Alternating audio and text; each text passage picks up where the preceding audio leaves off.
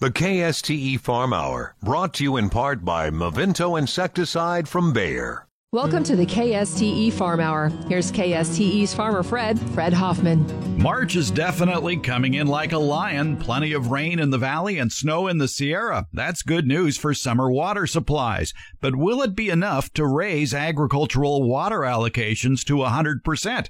We look at the numbers. The February freeze still has fruit and nut tree orchard owners worried about the 2018 crop.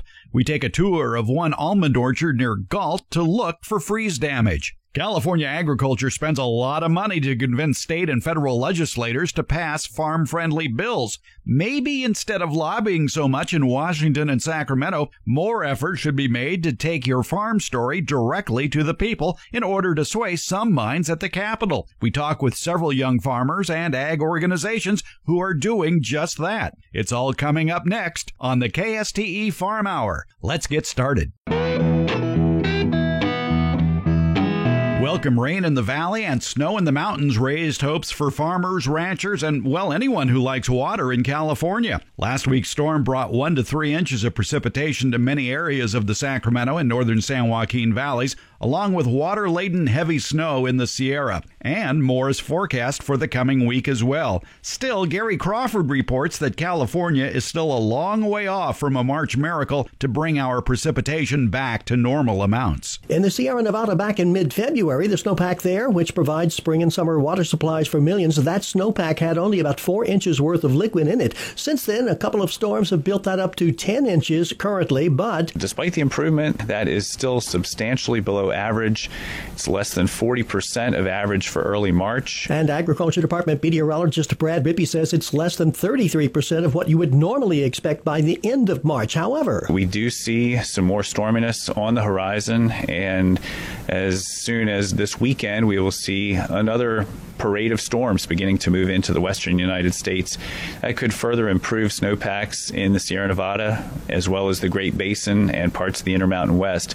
Rippey says it's not the March miracle that would be needed to get the snowpack up to something approaching normal. But certainly a boost here at the end following what has been a very disappointing snowpack season. Which is usually over by early April. Gary Crawford for the U.S. Department of Agriculture, Washington. Steve Van Dyne, who manages orchards in San Joaquin and Stanislaus counties, visited one of the almond farms that he oversees southeast of Galt in late February. He was there along with the California Farm Bureau to assess the damage from the state's week long run of sub freezing temperatures in February. He found evidence of damage, but really it won't be until harvest time before he knows and other almond growers know exactly how much damage there actually will be. I've been farming for 39 years myself. My dad is 80, almost 84 years old. He doesn't recall a year like this. We've never seen a bloom this early on my on my record books that I go back. I can't find a bloom that happened this early, especially when you only go back a week ago and we were wearing short sleeve shirts. These trees were coming out, everything was going great,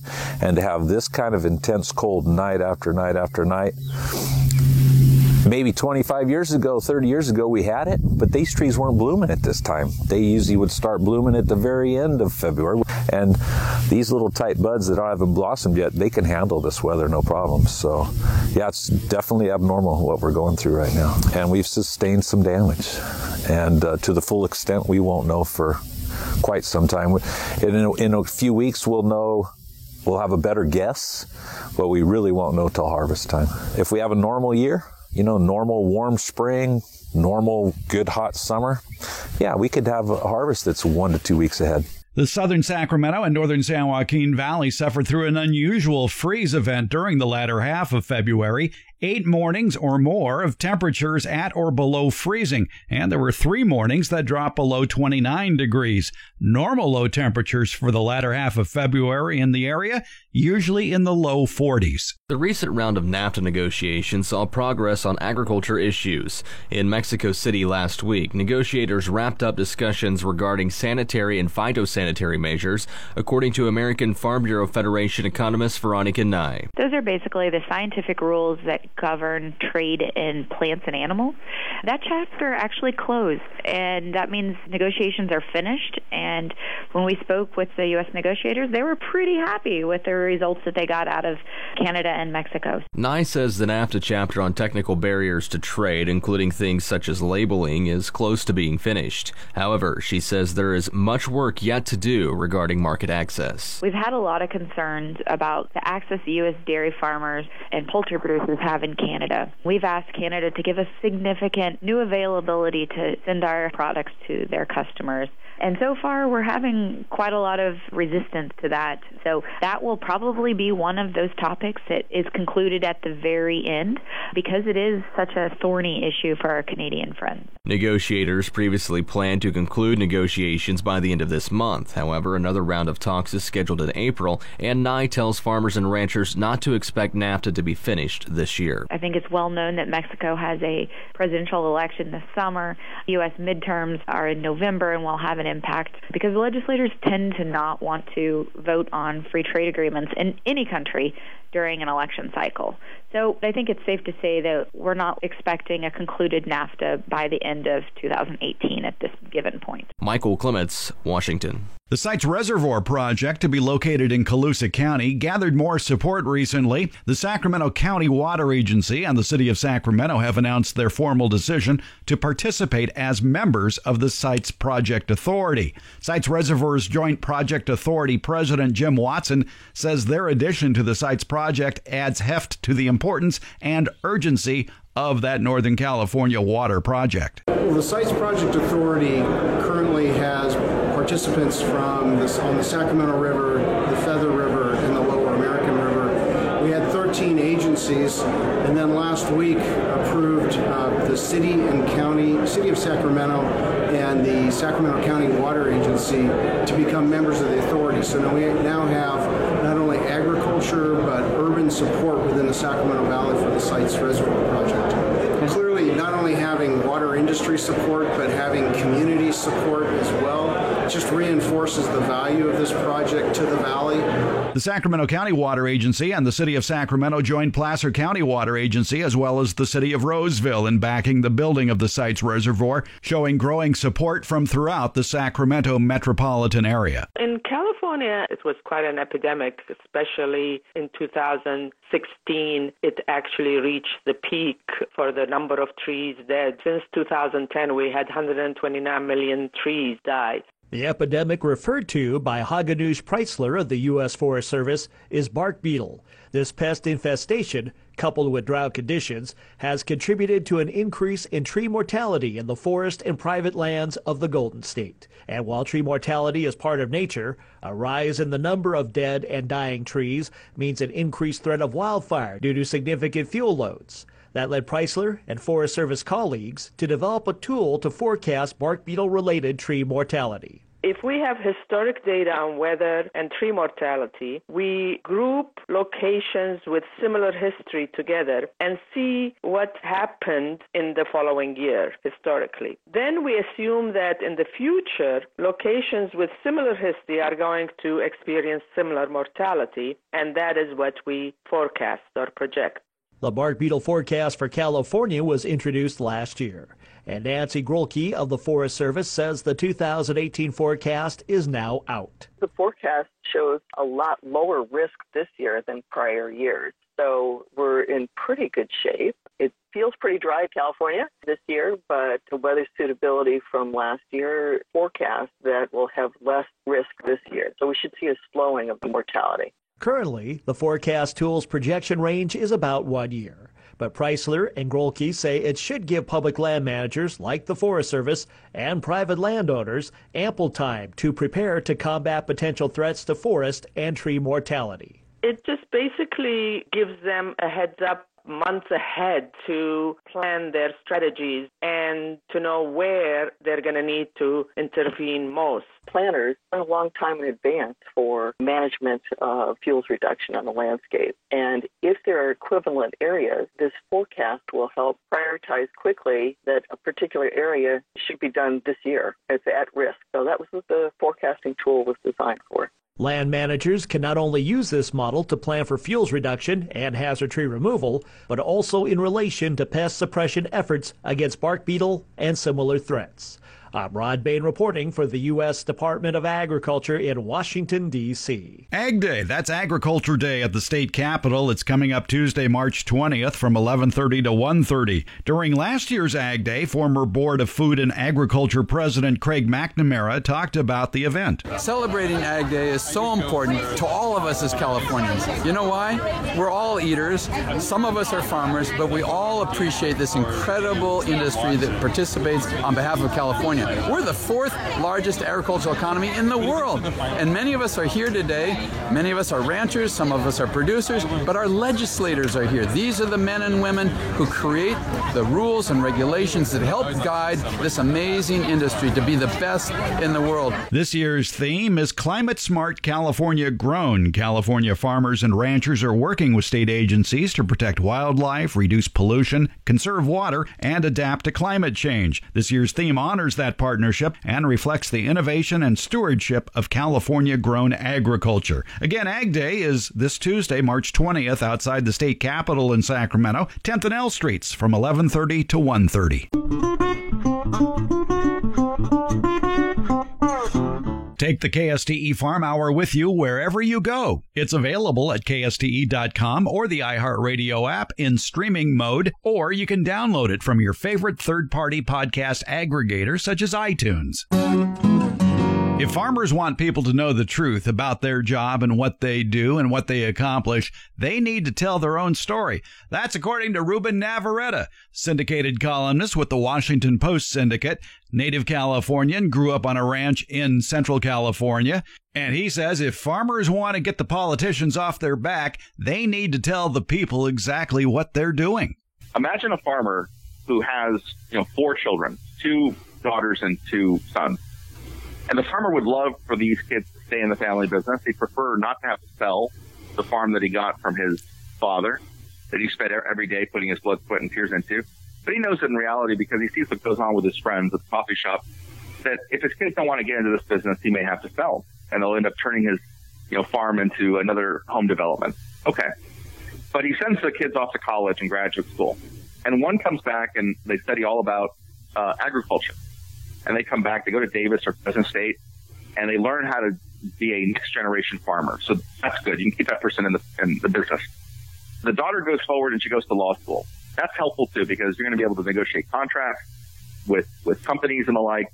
So that's terrific. She can contribute to the family business that way.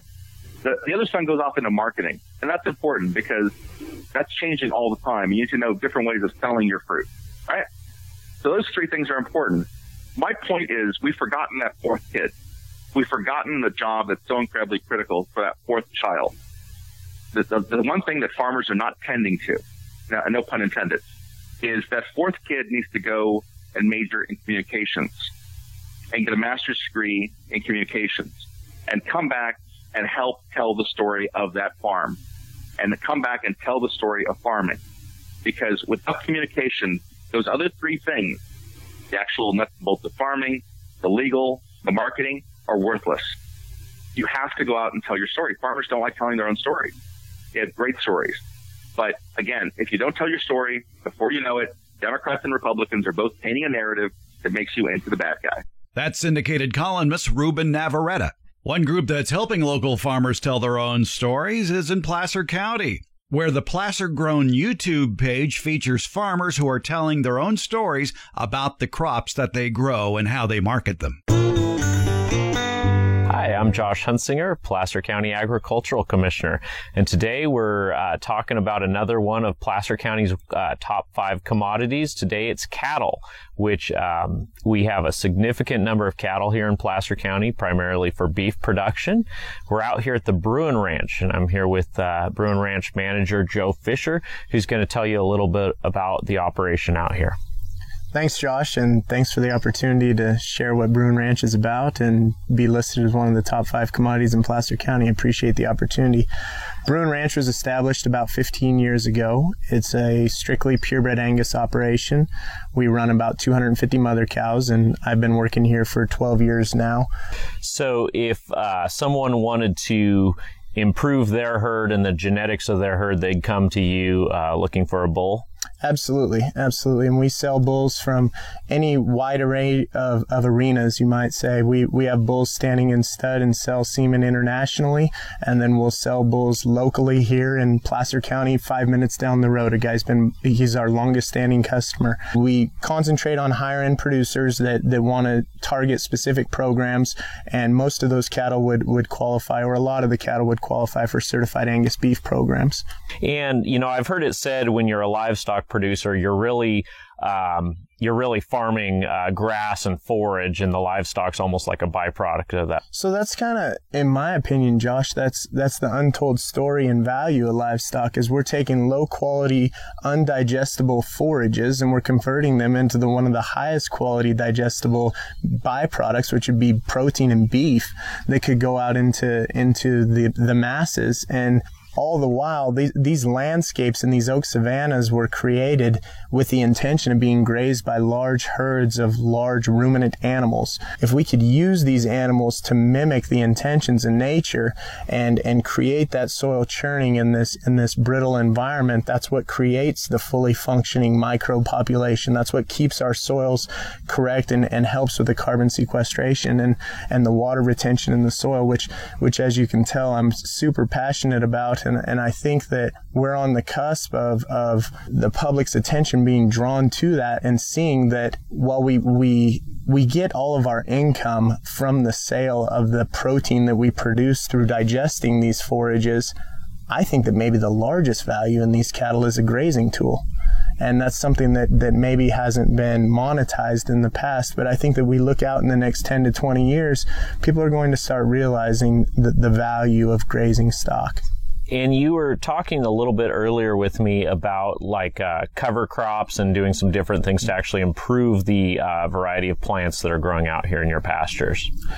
The initial goal is to try to and it started off as being a little bit lazy to be frank but but i want to have it, it, the minimal inputs possible in our operation. And that's what keeps our, our bottom line correct. The more i pay for labor and our employees going out and doing things the the more it affects our bottom line obviously. So if i could use cattle and i could use nature to do the work for me this plot of land here it was actually a new irrigation crop and i wanted to to get rid of the compaction that may have been there without tilling or using alternative mechanized methods of churning the soil. So we planted a lot of, of larger, deeper taprooted plants. And we're also trying to figure out if we can create a model for, for these, these cover cropping, um, and, and more perennial plants that would provide a better option for finishing grass-fed livestock. I think that that's one thing that, that we could improve upon in the Sierra foothills. There's a huge demand for that product from the consumer, but how do we create a highly sought after, high quality, consistent product when it's July and all of our grasses qualities are diminishing? Well, if we can introduce some different varieties that thrive within those environments and can take advantage of that situation, then we can maybe finish those those animals on a higher quality roughage. Thanks so much, Joe. I think it's fascinating to see how nature and science interact, and we're really uh, doing a lot for the environment while at the same time producing an economic crop and managing it to the best of your abilities. That's really uh, tremendous to see what's going on just right here in Placer County. If you'd like to learn more about Placer County's agriculture department, including all of the information on our crop reports, please visit placer.ca.gov slash agriculture. And if you'd like to learn more about how to connect with our local farmers and ranchers and all of our agricultural bounty, please visit placergrown.org. Tyler and Amy Blagg grew up around farming. While they have their own small farm outside Lodi in San Joaquin County where they're raising their sons, they chose to become agribusiness professionals. They recently spoke to the California Farm Bureau about their passion for agriculture and how they're fulfilling their mission in agribusiness. I would say Farm Bureau, it's not your, you know, grandfather's organization anymore. I think you have a lot of younger people that are driven by technology that want to get involved and, and figure out solutions uh, when dealing with some of these regulations that we face on a daily basis. And, and so I encourage anybody that um, has an interest in agriculture or is actively farming or um, to, to get involved because there's a place for everybody in Farm Bureau. Both Tyler and I have a passion for agriculture and knew that we wanted to work in agriculture. But if, unfortunately, especially in California, the cost of entering um, production agriculture as as a full time career is uh, very limited for young people. And so, both of us coming from families who were in agriculture but didn't necessarily have their own operations that we could um, become a part of, we've chose to work in the ag industry, have careers that have us dealing with farmers and ranchers on a daily basis. Um, but we also have our own small farming operation. We grow wine grapes, we have um, dairy cattle, and we also um, grow our own hay for those cattle. So it allows us to be involved in production agriculture and hopefully to grow that over time. Um, but for this time, we you know we have our, our day jobs as well as our farming. Tyler Blagg is a real estate agent specializing in agricultural properties. Amy Blagg is the executive director of the Lodi District Grape Growers Association, and both are very active in the California Farm Bureau Federation. Listeners. Welcome to Rice Radio. In this episode, we're going to go in depth on recent efforts to restore the depleted salmon runs of Northern California rivers. But these efforts are not your run of the mill operation. This isn't the government stepping in with some new policy or regulation. This isn't a success story of an environmental organization making good on a mission statement. It is, in fact, quite the contrary.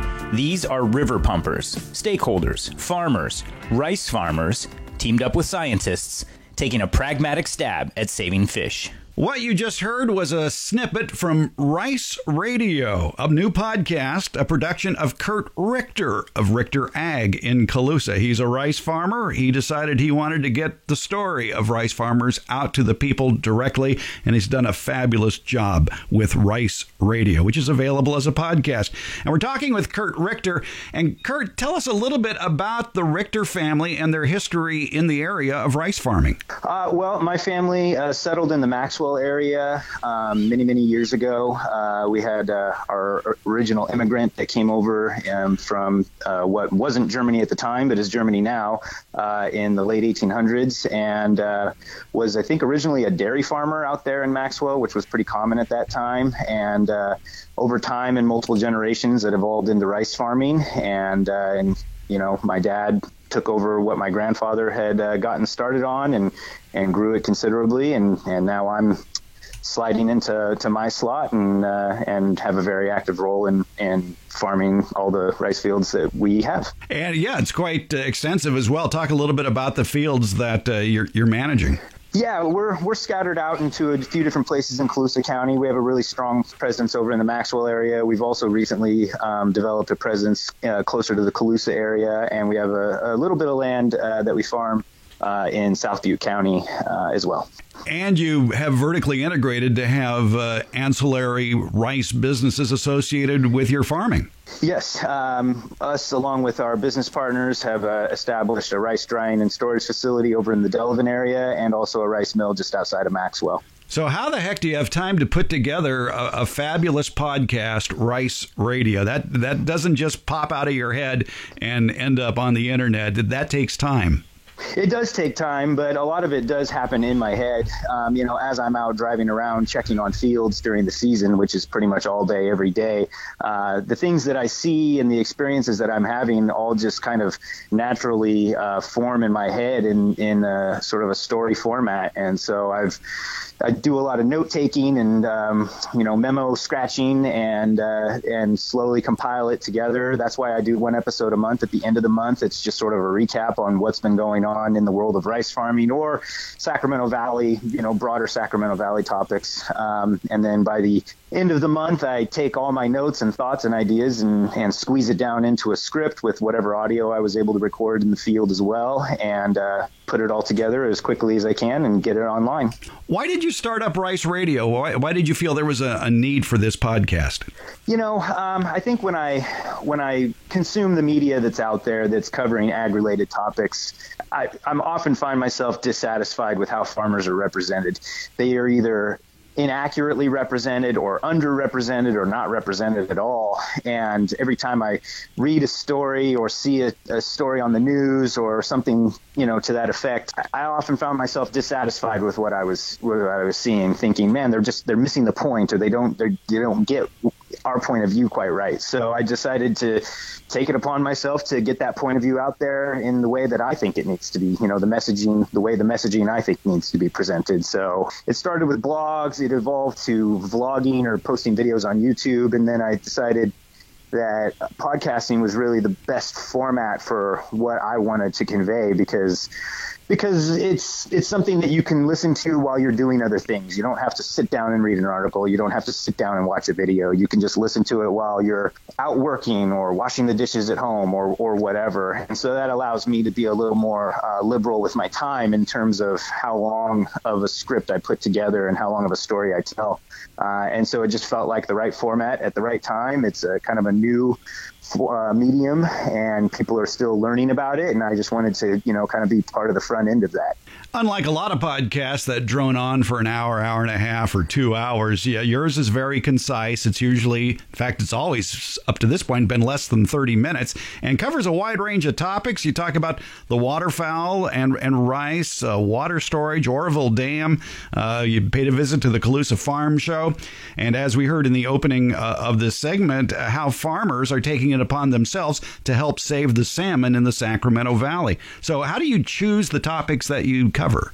It's mostly timely. Um, you know, so during rice season, it's just primarily going to be what's going on in rice at that time. So we're about to enter our groundwork and planting season. So the episodes that come during that time will focus heavily on that. During harvest, I did a whole episode that was just on harvest and, and what a wild harvest it was last season. And then as I get into the off season where there isn't really as much going on, it allows me to put a little more in-depth focus onto some of these other topics that are that impact the world of California rice, but also impact a lot of other people too. Like I did an entire episode on the Oroville Dam. Um, I did that entire episode on uh, the salmon restoration efforts that water agencies and farmers have been leveraging.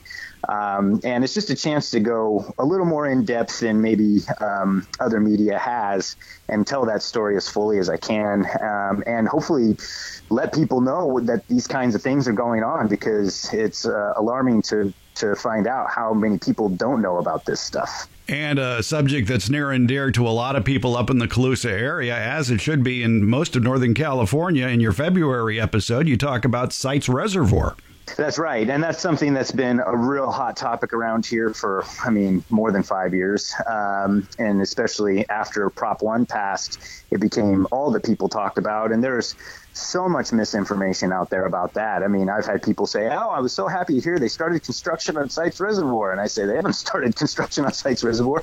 People don't people don't hear the real truth about what's going on with these things a lot of the time. And you know, I'm fortunate enough to have direct contact to a lot of the people in the know, so I just go out and talk to them and get them to give me the the latest, most accurate information, and then put it out there so people can find out what's really going on with these types of things. The name of the podcast is Rice Radio. Radio. It's an inside look at all things related to the California rice industry and the Sacramento Valley. It's produced and hosted by a farmer, a California rice grower, Kurt Richter. And Kurt, if people want more information about Rice Radio, where's the best place to go? Uh, I'll have a link to um, the podcast on our website, richterag.com. Um, if you just click on the blog page, that'll be uh, a post on there that has all the links. Or you could follow me on Twitter at Kurt Richter Ag, uh, and there's all sorts of links all over the place on that. And for the spelling impaired, Kurt Richter, K U R T R I C H T E R.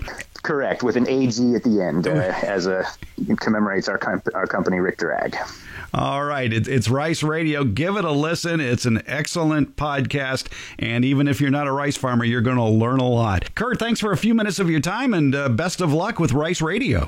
Thank you uh, very much, and uh, and I appreciate that. Certainly no shortage of rice around the world, and in fact, Agriculture Department analysts have just upped their forecast for world rice production this marketing year, adding just under 2 million tons to it. Which just gives us a fractional increase year over year in production and a new global record high in production. And USDA Outlook Board Chairman Seth Meyer says world rice stocks will grow to their second highest level ever. However, he says that doesn't change the outlook for U.S. growers who this past season cut plantings by almost 20%. Which produced a much smaller crop. So, in that regard, we have been tightening down the U.S. market and trimming carry-out stocks. U.S. rice stocks could end the marketing year 37% lower than the year before. That's kept prices 20% higher than last season. So, USDA analysts are projecting this spring rice growers may boost plantings by 17%. Not a surprise with a little bit higher prices and a pretty low area in 17 to 18 to see a little bit higher area. We'll know more when we see USDA's planting intentions report March 29th. Gary Crawford for the U.S. Department of Agriculture, Washington. Coming up Thursday, March 29th, it's Foothill Grape Day going on in Plymouth. University of California experts will be discussing vine balance. That's the ratio between vine yield and vine size, critical measurements for optimum plant health. Among the seminars that day, University of California Cooperative Extension experts will be talking about ground factors that influence vine balance, pruning and training principles, canopy management, and crop load management. It's an all-day affair going on from 7:30 until 2:45. For more information, visit the website ucanr.org slash foothill grape day. Coming up this Friday, March 23rd, at the David Lubin Elementary School in East Sacramento. They're at 3535 M Street. It's Farm Day from 9 to 11 a.m. There will be 40 farmers, ranchers, FFA 4 H members. They're going to have their live animals, plants, and displays. It's all about teaching students about agriculture. And we're talking to the organizer of the event, Elizabeth Watkins. And Elizabeth, this is uh, this is a rather big FFA project for you, isn't it? it is. I'm working towards a proficiency in agriculture education, and so I thought um, what better way to help obtain my goals than to bring farming and agriculture to an urban school in Sacramento? How in the world did you convince 40 farmers and ranchers and everybody else to come out on a spring day to an elementary school? well, I have a little uh, luck up my sleeve, but some experience in organizing ag days. I've done one at a Modesto school, St. Stanislaus, so I have some experience and some ties to the agriculture industry as I live on a farm and ranch in Linden. I brought together my FFA. I'm a part of the San Joaquin Stanislaus Cattlewomen and the California Women for Agriculture. I touched on some fellow 4-H member friends from the Herald 4-H Club and uh, pulled everything together.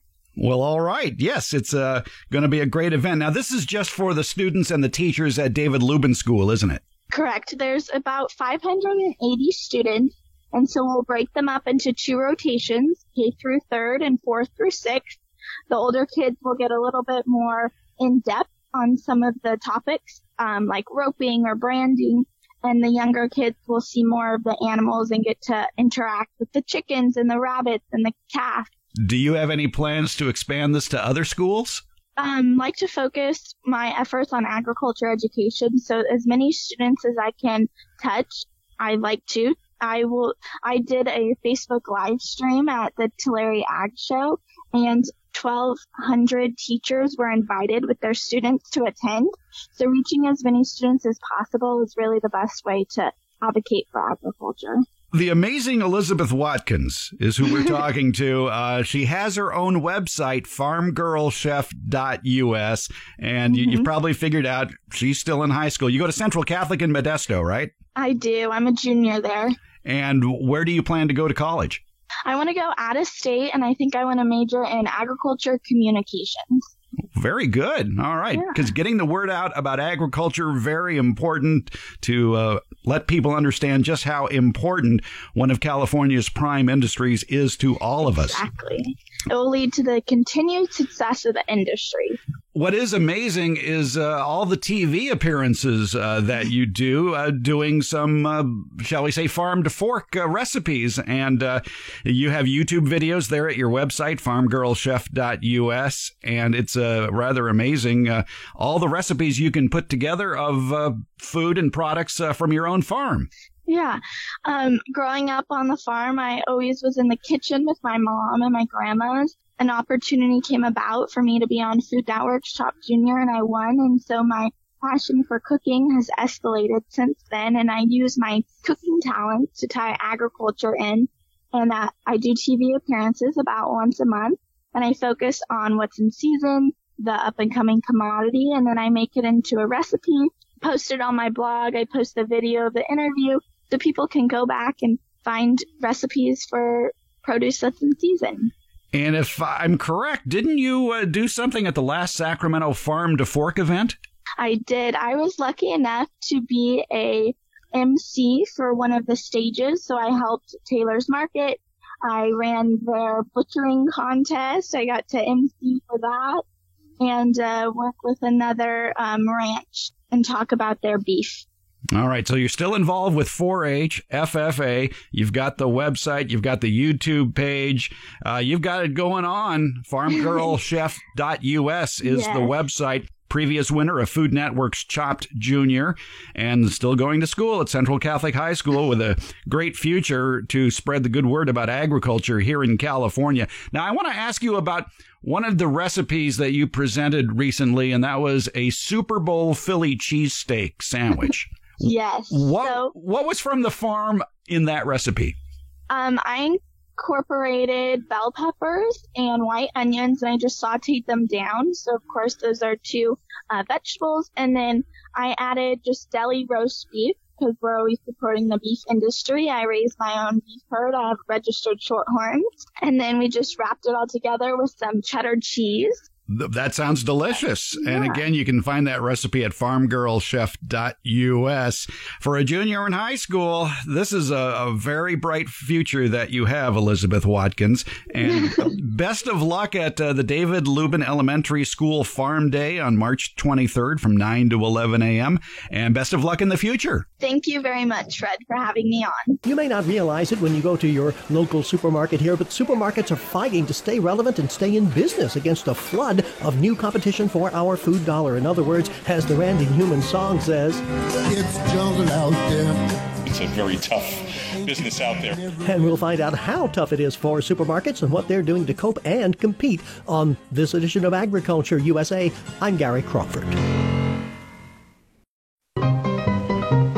Once upon a time, in an era long, long ago, uh, before 1916, there were no self service grocery stores, let alone supermarkets. A shopper would go into a store and they might ask the clerk, I want 10 pounds of kumquats, and I'm in a hurry. Oh, kumquats, yes. 10, 10 pounds of kumquats, yes. Then in 1916, a fellow named Clarence Saunders opened up the first Piggly Wiggly store in Memphis, in which astonished customers were given a basket and told to roam around the shelves and pick out their own stuff. This novel idea caught on with shoppers, but even into into the 1930s, shoppers in most places would go to a butcher shop for meat, a fresh produce store or cart for fruits and veggies, another store for shelf stable items like flour or canned goods. But then the idea of putting all of that in one store began to spread. So, 1933, the term supermarket was first coined. 1937, the shopping cart was invented. That really helped things. And by the 1950s, supermarkets were kings of food retailers. Really no competition except from other supermarkets. But in the last few years, that has certainly changed, and supermarkets are having to work very hard. Trying to compete on many different fronts. And there are so many fronts. That's Brian Todd, president of the Food Institute, which does all kinds of research on the food retailing business, which he says is definitely changing every day, putting supermarkets in a defensive position where they have to change or lose out. Brian was speaking to a U.S. Department of Agriculture conference. He said there are some bites being taken out of supermarket sales from all directions. More retail businesses are going going into grocery sales, nipping away at supermarkets. Drugstores, for example, are putting in more freezer cases, more fresh food sections. And just a few days ago, the Kohl's department store chain announced it was offering up space in some of its stores to Aldi's for grocery sales. And supermarkets are also facing even more competition as we speak from dollar stores. And they're taking sales away from local supermarkets, especially in rural areas where more and more people seem to be popping into a dollar store to buy their milk and bread. Um, dollar stores have noticed this, so they are expanding their food offerings, adding more freezer cases, more um, ready to eat foods. So we're seeing much more growth in those areas. And of course, in the more urban areas, we have the beginnings of what Brian Todd calls the meal kit concept. Companies like HelloFresh and others providing home delivery of the ingredients to make entire meals, saving time for meal preparers, also reducing what they need to buy at the grocery store. And as they say on the TV ads, wait, there's more. More competition for our food dollar from restaurants and a major spurt in the number of drinking establishments. Todd says drinking places saw sales up 17% last year. We figured maybe, you know, with, with everything that's been happening in the country, people were just drinking more. um, but no, they were eating more at the local watering holes. A lot of the drinking places were increasing their food offerings. This ties into the uh, the surge in craft breweries offering food items. So that's just a taste of what supermarkets are up against. Todd says supermarket sales did grow last year, but by only 2%, which is considered in the industry very low growth, almost no growth. But retailers are a very creative group of people. And so. Yes, supermarkets are fighting back, trying to stay in the hunt by uh, putting in new technology, trying to imitate what the competitor is doing in many ways, trying to squeeze as much out of the dollar as they can. On the imitation front, the purchase of the Whole Foods grocery store chain by e commerce home delivery giant Amazon has prompted more supermarket chains to try to get into more e commerce and home delivery. There is an expense for the chain in there, but I think they see it as something that they have to do to compete. Some stores are offering meal kits themselves also. They are revamping their deli sections with more prepared foods there and in other parts of the stores. In other words, more services for that time starved consumer because that's what they want. And we mentioned that supermarkets are also losing sales to restaurants and bars, and so many stores have put in restaurants in their stores, so called grocerants. They're making the supermarket more entertaining, trying to keep the people in there as long as possible. And some supermarkets are tapping in on other consumer trends more fresh foods grown by local farmers, more organic products, just anything to try to boost sales and stay relevant in the fast changing world of food retailing because, here we go again with it. It's jungle out there. It's jungle out there. This has been Agriculture USA. I'm Gary Crawford, reporting for the U.S. Department of Agriculture, Washington. Thanks for listening to the KSTE Farm Hour, heard every Sunday from noon until 1 p.m. Pacific Time, and available anytime as a podcast. Download it at kste.com.